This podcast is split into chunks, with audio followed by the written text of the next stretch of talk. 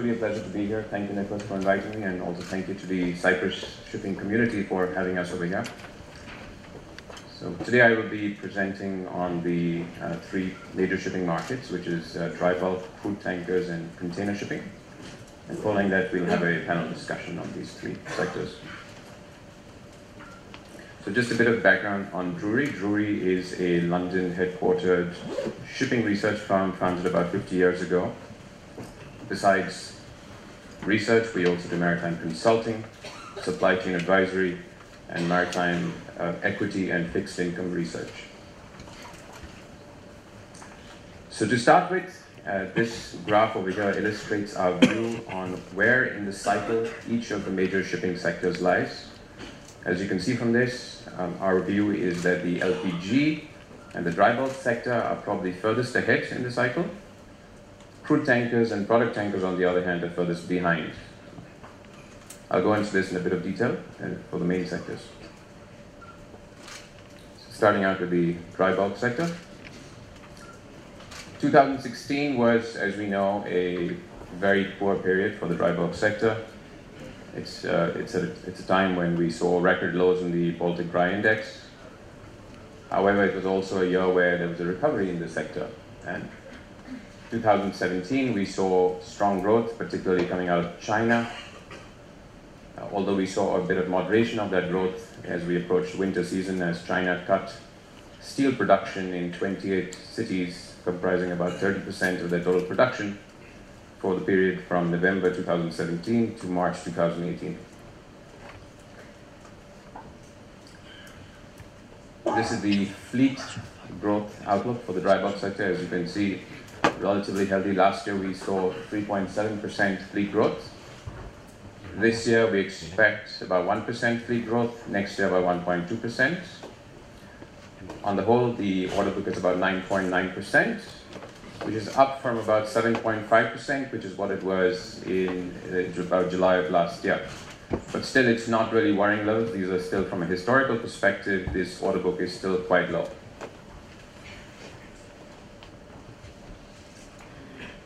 So, iron ore, coal, minor bulk, and grain are the four main uh, demand drivers for dry bulk shipping.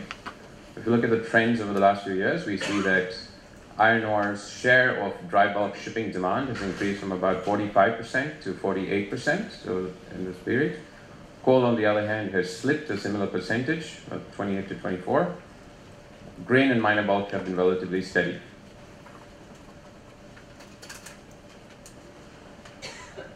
Our expectation, however, is that going forward, iron ore demand, which is really driven by China, is probably going to moderate as the pace of infrastructure growth in China starts to slow.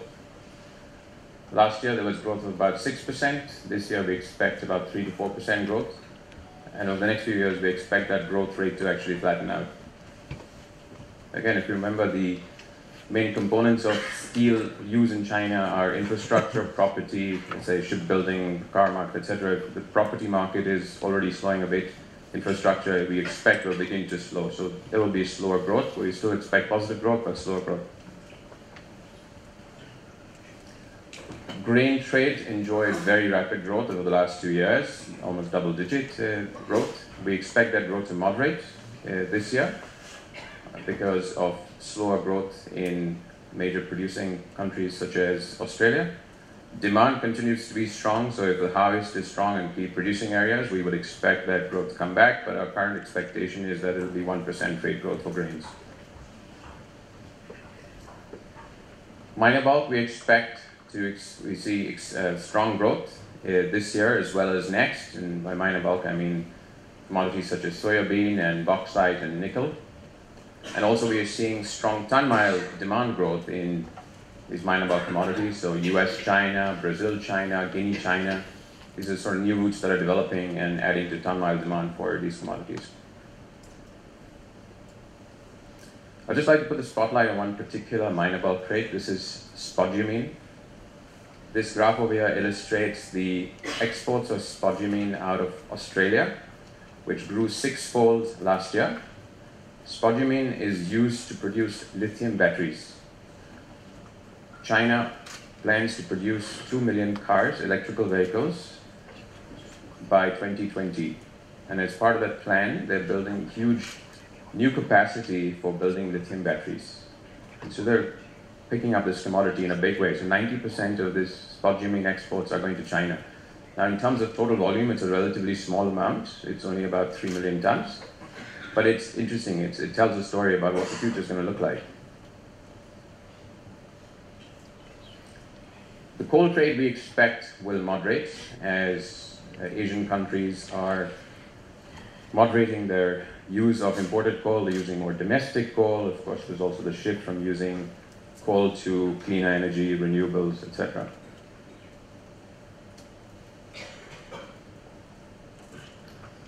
This year, we expect the industry profitability to improve. So we, we look at EBITDA margin, we expect for the industry to be about 35%, last year about 30%.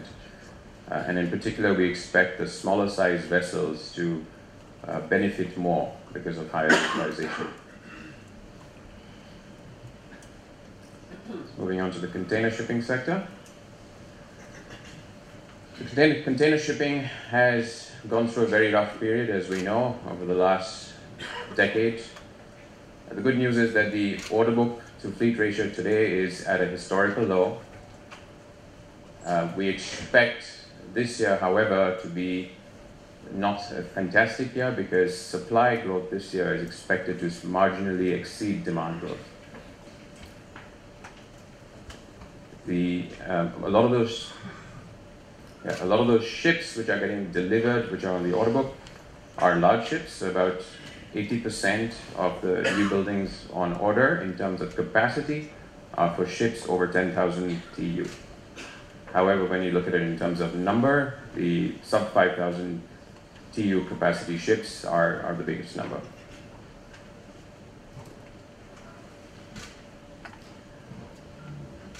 The third quarter of 2017 was the most profitable quarter in, in the last seven years. Uh, all major carriers, barring HMM, posted a profit. And of course, as, as happens oftentimes, the profits were plowed back into ordering new ships and so we saw this huge spike in orders, and the profits were really for the liner companies, they were not for the independent owners. So the liner companies placed the orders, and they tended to be there for the larger vessel segments. The independent owners really haven't placed many orders over the last few years, and that trend has really continued.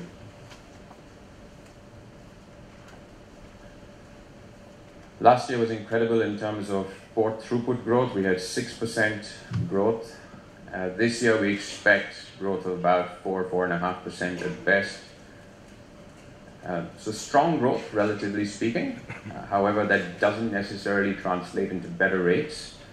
And we saw evidence of that last year when we saw, if you look at the spot rate index, we saw higher ship utilization levels on some of the key routes, such as the east-west head haul route.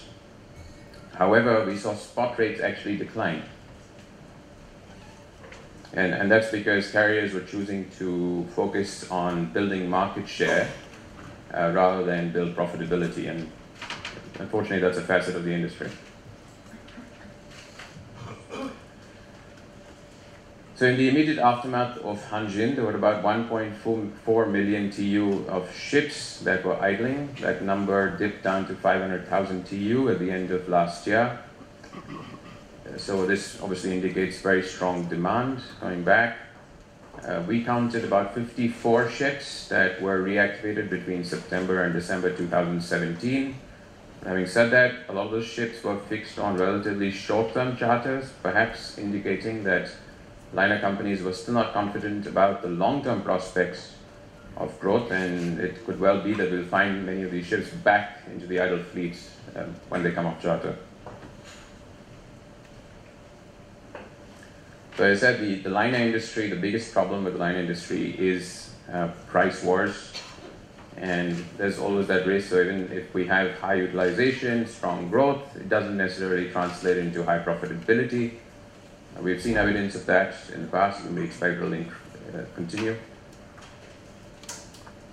Our view is that the more consolidation perhaps is required in the industry. Already a lot of consolidation has taken place. Our expectation is that more will take place, certainly but more is required. Moving on to crude tankers. So Crude tankers, on the demand side, we expect this year about 1.3 million barrels per day increased oil consumption globally, so fairly strong consumption growth. A lot of that consumption growth is, is driven by the Far East. The Far East in China, particularly, they're building a lot of new refineries, and that will add to ton mile demand. The US is becoming a potential exporter, so that could be an interesting player in the future. It already is a little bit. Uh, there's also what's hurt the market uh, over the last year or so is decreased stocking activity by countries like China because of the higher oil price. So if we have a, a lower oil price again, that's obviously that's good for tanker oil demand. That could be increased stocking activity again. That could be also potential contango again. But we're still currently in a high oil price environment, so we don't see that. The crude tanker market did quite well in sort of latter half, really the last half of 2014 and 2015, following which there were a number of new orders placed. A lot of those ships got delivered last year, they're getting delivered this year. And of course, they're entering a market where demand is lower, so they're driving down rates, which is why we have rates where they are. Uh, unfortunately, our expectation is that rates will probably continue until we see a, a sort of structural shift in demand factors, uh, because there's, there's, there's an acute oversupply at this present time.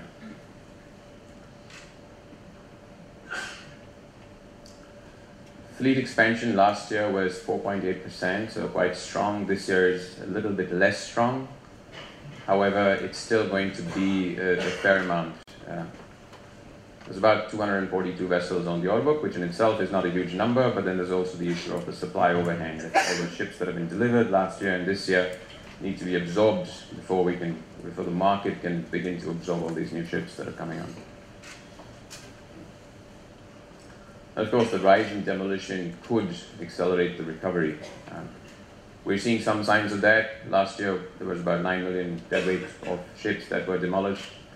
With rates what they are, we expect that more owners will choose to demolish vessels rather than continue to trade them. Uh, so we're expecting 9 million deadweight again this year and, and 2019, although I think we could well be wrong. It could be greater than that.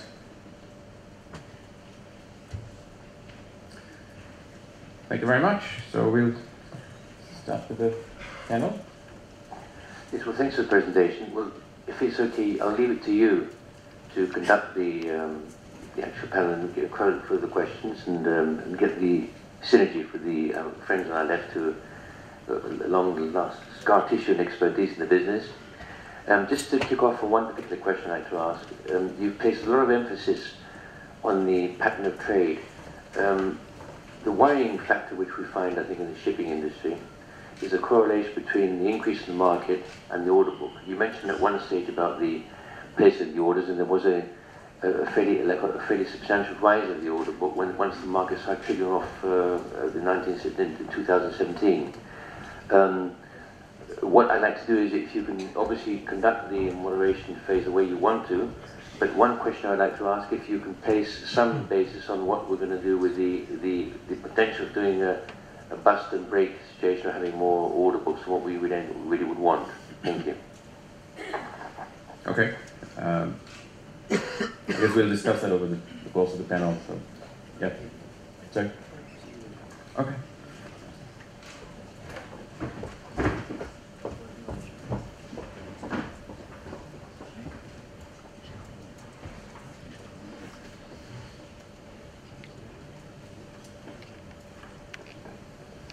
Thank you, Mr. Chairman. So the, the first question I have for, for all and perhaps you can answer this uh, one by one, uh, starting perhaps from Roine. Uh, so in terms of vessel investments, uh, what factors do you consider when making vessel investments? And also, can you share with the audience uh, what was your best investment? And also, what investment didn't play out as you anticipated? Thank you, Mr. Chairman. Thanks to Nikos as well for, for bringing us here. Thanks to Gautam. Um, and uh, good morning, everyone.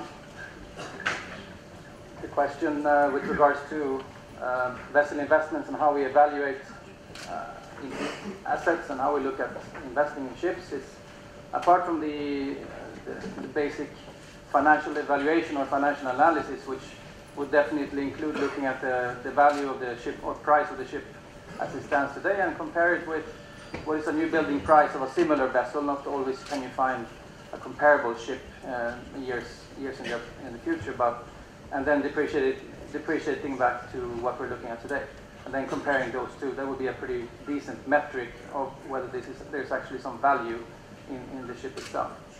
Um, then depending on uh, whether you put leverage on or what in, in, your targets, of course you're looking at the yield, the cash on cash yield for, for, the, for the ship and what you're looking at for in behalf of your investors or your funds or, or your owner, however you're, however you're set up. Um, on the operational considerations, of course, we're looking at the ship from a commercial commerciality uh, basis. So is, is she tradable? Is she tradable now? Is she tradable in the future? coming 2020, what is the bunker consumption? Is she a high consumer, deep draft type of vessel? Can she go into various ports? All these considerations that come with uh, buying a vessel. Um, obsolescence is something that will probably become more and more relevant with 2020, with investments that regulatory requirements uh, demand, uh, and that's something that has to be spent, that we spend a lot more time on than before. Uh, and of course, the condition inspecting the ship seems to be pretty basic, but you see people buying ships left, right, and center without actually inspecting them.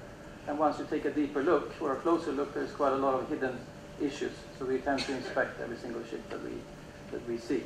Um, I hope that answers your question. Thank you. question. Uh, Mr. Chairman, ladies and gentlemen, good morning.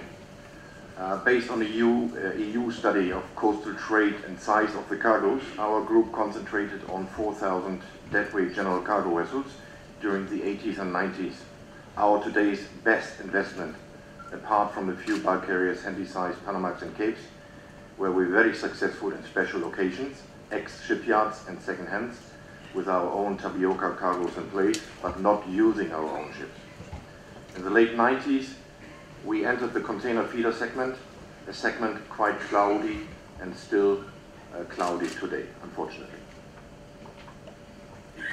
So was that your worst investment? The, the what, what, was your worst investment? Would you say, or was there? Any? Now the worst one I could not say, but okay. The investment right. in the feeder is still a little bit cloudy. Okay, thank you, John. Yeah, thank you, Chairman. Thank, good morning, everyone. Uh, Erasmus Master Group is uh, focused on the dry bulk sector, especially relatively large carriers of Panamax to Capesize uh, bulkers. Um, coming to uh, the criteria for our investment, uh, basically we, we never, in the last few years, we never buy a ship because she looks cheap. Uh, we always have a very much employment and cash flow driven projected. So uh, what, what we have done uh, in the last few years always we have uh, a fixed employment, fixed rates backup to ensure uh, sufficient cash flow on the debt service. So based on this model, we, we have been, let's say, trying and going through uh, the difficult uh, tire dry bar market in a few years and keep marginal profitable in the last few years as well. Um, to the specific project, I would say last year we also got, got two older Panama bulkers sold out after serving five years debt, uh, debt-free and coming off a long-term charter to commodity majors. So uh, uh, luckily we got a market turnaround. We got also doubled equity investment. Uh, to the disappointing part, let's say, uh, probably it's not yet real disappointing, but uh, we also invested some quality Chinese-built Cape-size bulkers last year, and we fixed also equivalent um, uh, time charter period to commodity major as well. Uh, I would feel that actually from economics return wise, it looks still very, very decent uh, because the earnings, no difference from Korean or Chinese, oh sorry, or, or, or Japanese build cape size, not much difference. However, the value uh, looks still very much low, uh, low valued. So that's, I would say that uh, it's still out of a little bit expectation that the value gap between especially top class Chinese built cape size with a Korean built such a huge gap. Thank you. Okay, thank you for that, John. Uh, my next question again to all the panelists. So in the next few years, of course, we're going to be faced with the low sulfur regulations, which is a big issue for all ship owners.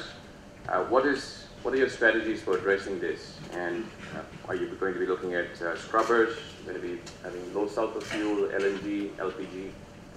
Starting with Rainer. Yeah, this is a hot topic and uh, something that's at the top of everyone's head who is in, involved in this business. And uh, at this moment in time, there's I see very little clarity in what's actually going to be the requirements. And you know, one question is also, are we going to see the actual implementation date being uh, 1st of January 2020? Um, if we assume that is going to be the case, um, some ships simply cannot fit scrubbers because of the design. It's difficult to, to fit. It's an enormous capital investment. Uh, age is a consideration when you're looking at uh, deploying this on, on the ships. Um, so it's a bit of a wait and see attitude at the moment or, or stance, but we are definitely looking at, at the various opportunities and options, and we're looking at the fleet as, as a whole, and always trying to be fully in tune with what's happening out there, both regulatory as well as technically, uh, whether we should install these or not. Um, can typically say, I guess, for large, large crude tankers, it would probably make sense uh, to look at scrubbers as a technology.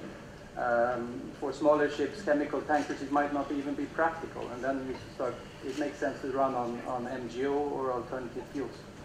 Uh, in, as a principal view, I, I don't believe that 50,000 refineries should be floating out on the ocean. It's rather that the refineries ashore, uh, that's where they should be producing these low sulfur, low sulfur products, and that's what I think would hopefully uh, happen. And the adoption of scrubbers have not gone as, as fast as perhaps the IMO have thought. And uh, we'll see what happens now in 2018 and 19 in the ramp up to the, the ultimate date.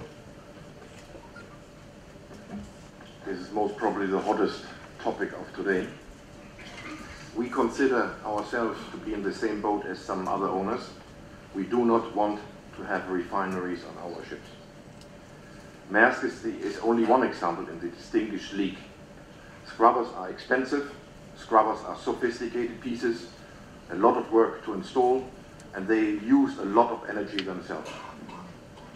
I'm always ready for a ban on non-compliant fuels. Is this considered to be a, great, a threat against owners? We have built, all ships and all other owners in this forum have built ships in accordance with valid rules and regulations and for a lifetime of 20 years. Where's the toolbox to comply with new emissions regulations? We expect the fuel industry to supply the, the fuel worldwide.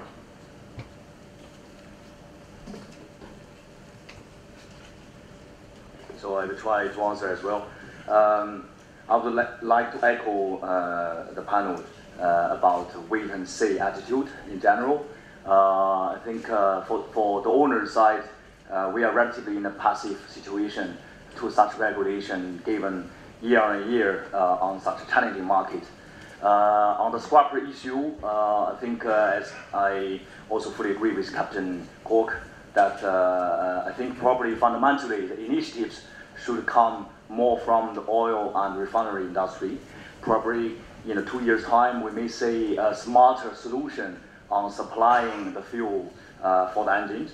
And uh, I heard a, a final interesting uh, comments from some charters that I visited last month that they may say that uh, in a couple of years' time, we, may, we see worldwide supply of uh, the low sulfur uh, fuel oil. Probably the scrubber, uh, whichever is on board vessel, could be even a burden for the owner. So it could be a very tricky situation at the moment. And meanwhile, I heard also uh, certain Japanese yards have already started receiving orders on fully marine gas oil engined bulk carriers already and basic delivery 2020 onwards. So that will be also a very interesting trend to observe. Thank you. Okay. Thank you, John. My next question again is for all the panelists. Um, could you comment on your uh, view on how the bank finance market is, is going to evolve? We know the last few years have been very difficult period for ship finance banks. It's become very difficult for owners to, to get funding. How do you see the market today and how do you see it going forward? Well, it's a fair bit of uh, cleanup, so to speak, to, to be done still with uh, large banks with huge portfolios of non-performing loans. And prior to these, and the banks are now, uh, or should be at least, focusing on, on clearing out these from their books. and there's very little time or, or people left to focus on the front line, on the front end of the business, actually prov- providing financing for, for prospective or and existing ship owners. So of course I still believe, and I think we know that first-class ship owners still have access to capital. I don't think that's an issue. Um, but the banks are being surpassed to some extent by, uh, to a large extent by Chinese leasing, and this is obviously, it comes with its own challenges, and, and uh, that market is also changing. I also think like capital providers such as ourselves um, will become more and more relevant. Uh, obviously, the cost of financing is different than you would typically have, have, have seen from, from banks in the past during the heydays, but you know, that turned out to be a, a difficult proposition, and now we are in this market where we are. And uh, I think that, that the provision of the financing will be something that will change quite dramatically, and uh, we will not see the banks stepping up to the front line uh, as in as large uh, a larger way as it was in the past. And uh, alternative capital pro providers and sources will be will become quite more important than before. If you would have asked me this question first half of 2017, I would have answered either in the US or in China only. But today, we see banks who have exited the shipping portfolio to come back, and they are now considering to enter again based on the improved shipping markets. Margins are certainly healthier than in the 2008, uh, 2008. Leverage is more reasonable compared to pre-2008. New regulation, new Basel regulations are only coming 2020, so we have another two years to go. In 2017, the financing went down to 29 billion only. This was uh, the 11 years low. But the shipping market is improving, as I said before, and even small banks in small countries are offering now ship financing again. Um, in general, I think uh, the trend would be uh, the ship finance trend would be at the moment uh, moving from uh, west to east in general. Uh, in our own company's case, last year we also uh, said goodbye to two European banks that we have already been with more than six, seven years already. After clean record we left behind, we refinanced the fleet with Japanese and Chinese leasing banks eventually. I think that's maybe temporarily due to uh, very difficult regulations uh, putting ahead of the uh, European banks in general. They are very much uh, experienced and knowledgeable in ship finance, obviously. Unfortunately, the regulations at the moment is really give a big pain for them. Yes, if I could just uh, not interrupt, just to mention uh, following. First of all, I'd like to mention to the audience and to invite, or at least invite to, to say that she's here, the new um, Shipping Undersecretary, Ms. Natasha Pilides. And I'd like to welcome you as you just came in to say that uh, congratulate you on your appointment and I hope you share the enthusiasm and the stamina which you will see during the course of the day. Anyway, I'd like to welcome you. Thank you. Now, on that note, also, um, just to cause a bit of background, uh, write a bit of um, uh, debate, I'd like to call on uh, Mr. Cangiano to mention what you view about the three issues which you just heard earlier. Maybe your comments.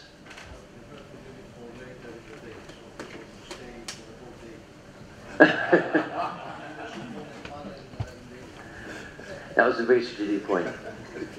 But what, what, if I could make one uh, particular comment is that um, uh, I personally, I mean, you probably know anyway, I've got a bit of scar tissue. You know, I've been around for half a century and we've seen these ups and downs. And um, what I've heard earlier, especially by, uh, by your presentation earlier, I try to keep, keep to one basic axiom in shipping. Buy the rumor and sell the fact.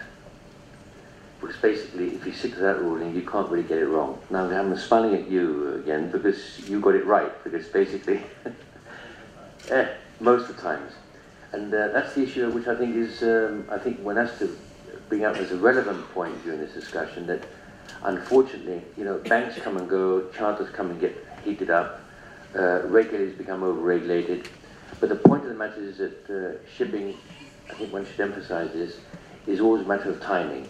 It's timing. You know, if you, I mean, there's been so many situations in the shipping industry where people get things right for the wrong reasons.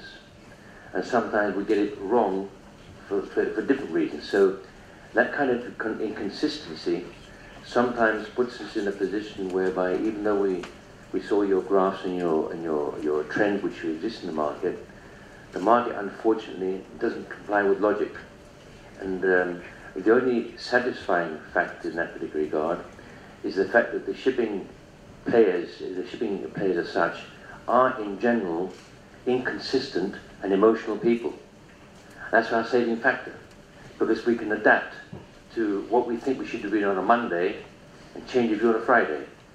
And this sounds inconsistent. In fact, uh, I happen to have uh, five children, and I've often been accused of sometimes, you know, that you never do anything which is particularly organized. And I learned something from my old father, God rest his soul, that we run a business with organized chaos. I repeat, organized chaos. Not very impressive, not very impressive. I mean, you don't get brownie points for mentioning that in a public audience, but unfortunately, this is the way the shipping runs. Thank you.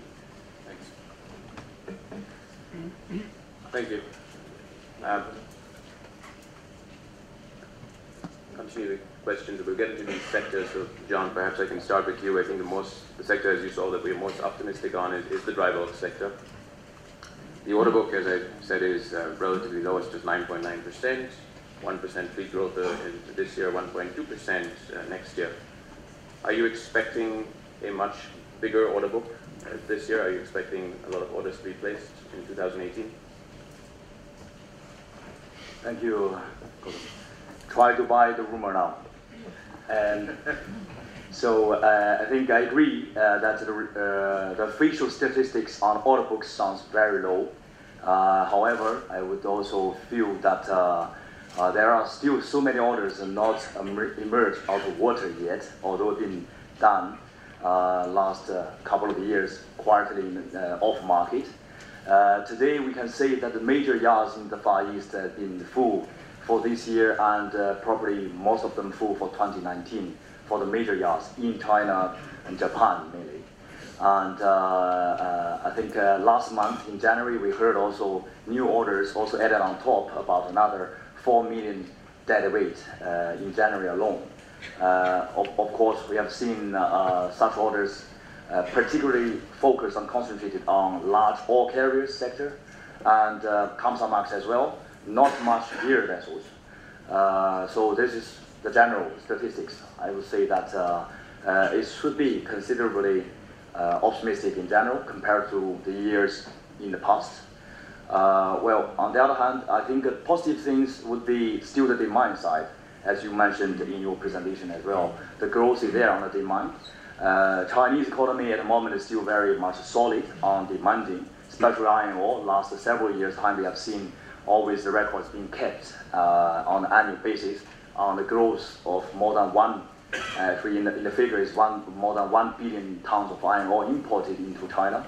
And uh, I think this trend should uh, be kept uh, as long as, especially the Chinese currency, re remain appreciated against the dollar. And then we've seen recently the trend even go to uh, one dollar equals 6.2, 6.3 levels.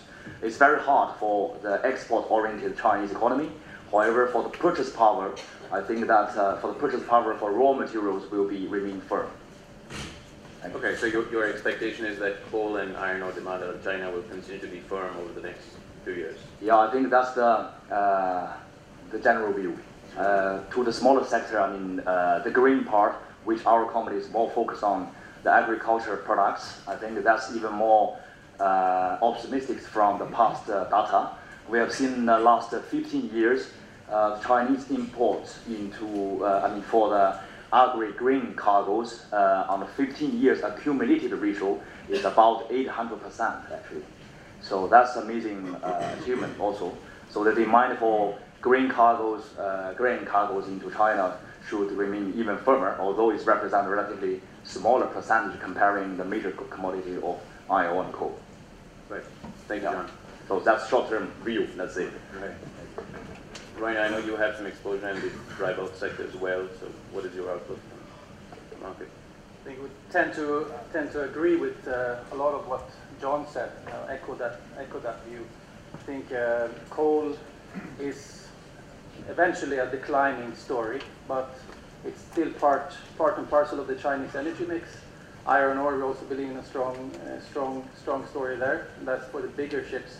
On the smaller ships, the grain uh, is, is something that we've seen grow exponentially over the last couple of years, uh, specifically, and we see soybean exports, we see now wheat coming in and going very strongly into Asia, where Indonesia is almost overtaking some of the bigger, previous bigger uh, wheat importers.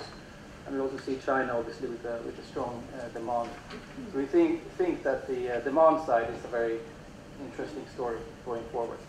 The scary part is always, of course, new building, new ordering, but uh, it looks like some yards do not necessarily have um, the price margins there to, to absorb and take on large orders. So uh, hopefully the supply side will be kept in, in some relative check. But the demand side and the story there looks, looks very promising on the dry bulk side. in Nine minutes. Okay, so a question uh, for Captain Cook. Um, on the on the container sector, we have seen, of course, as you know, a number of uh, very large vessels which are on the order book. What impact do you see this having on, on the sector that you operate in, in the feeder sector? Um, as much as, as many more uh, mega ships are coming, we are we are getting more optimistic. In January 2018, uh, this was a record month of con container deliveries. 24 mega ships of 228,000 TEU were delivered. This was, but this was not sufficient to satisfy the, the demand. The idle tonnage went down to 82 vessels, or only 300,000 TEU, or only 1.6 percent. So the demand is much higher than the new building will, will cover from the, from the supply side. All segments were almost sold out. So we are extremely optimistic for the uh, years to come. The month of February is very crucial for the container market. If you see one week before the Chinese New Year, the activity in chartering is as high as 2018, we have good reasons to believe to be optimistic. And with the 3.9% growth, the IMF growth forecast of 3.9% worldwide growth GDP, we have reasons to believe that we are on the right track. Okay, so thank you. So I, then are you suggesting that these are going to be better times for independent owners as well? Are you expecting charter rates to go up? Yes, I expect this to be better times for owners. The container lines do not want to be involved in feeder shipping. This is not their business. They would love to give this away to, to uh, other shippers. Okay, thank you. Okay, moving on to the tanker sector.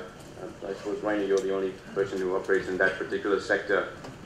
Of course, you saw our outlook pretty negative. Do you have a different view? Do you expect market to recover more quickly? Uh, I don't really have a different view. Uh, I think the OPEC cuts is obviously uh, causing havoc in the markets. VLCC, Suezmaxes, and the large crude tankers are making are barely making operating costs depending on the age and the economic and the economic uh, consumptions or eco eco type of ship or not.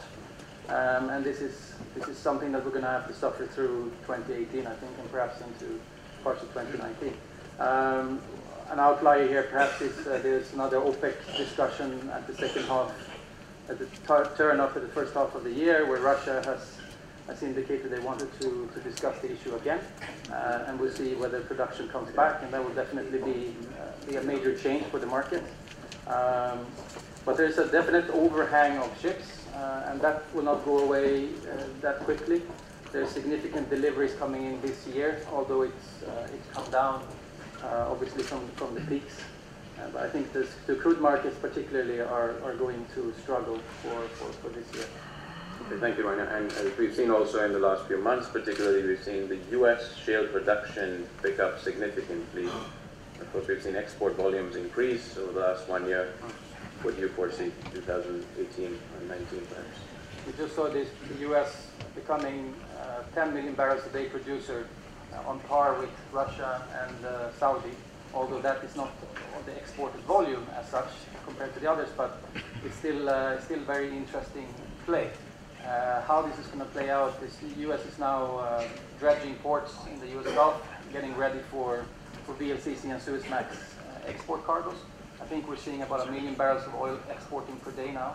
out of the States as one Suezmax a day. Um, and this, of course, increases ton miles, and this can only be very positive for the industry. But once the OPEC uh, discussion comes back into play, uh, one would envisage that uh, the, the Arabian Gulf players would not want to see the U.S. taking more and more uh, market share, and uh, they would have to show, try to claw something back. And it's a very intricate game, which will be very interesting to see how it plays out. Okay, thank you for that, Rainer. I guess we have less than five minutes to go. We can open the, the floor up to questions.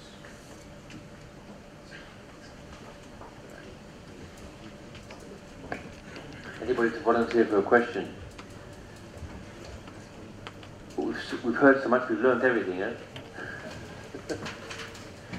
I'd like to mention something. Um, basically, first of all, I'd like to call upon the, uh, the next speaker, Mr. Casper Reiber. Is he around? Casper?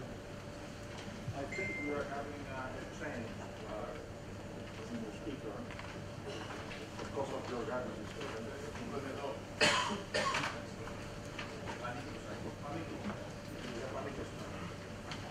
Okay, that's great.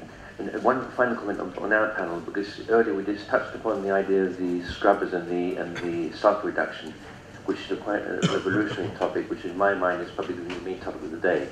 So we're going to hear a lot about that on the next session. In the meantime, I'd like to present um, a speaker to come to the floor. Can you come now? We Yeah, we're done, yes, we're done. So we uh,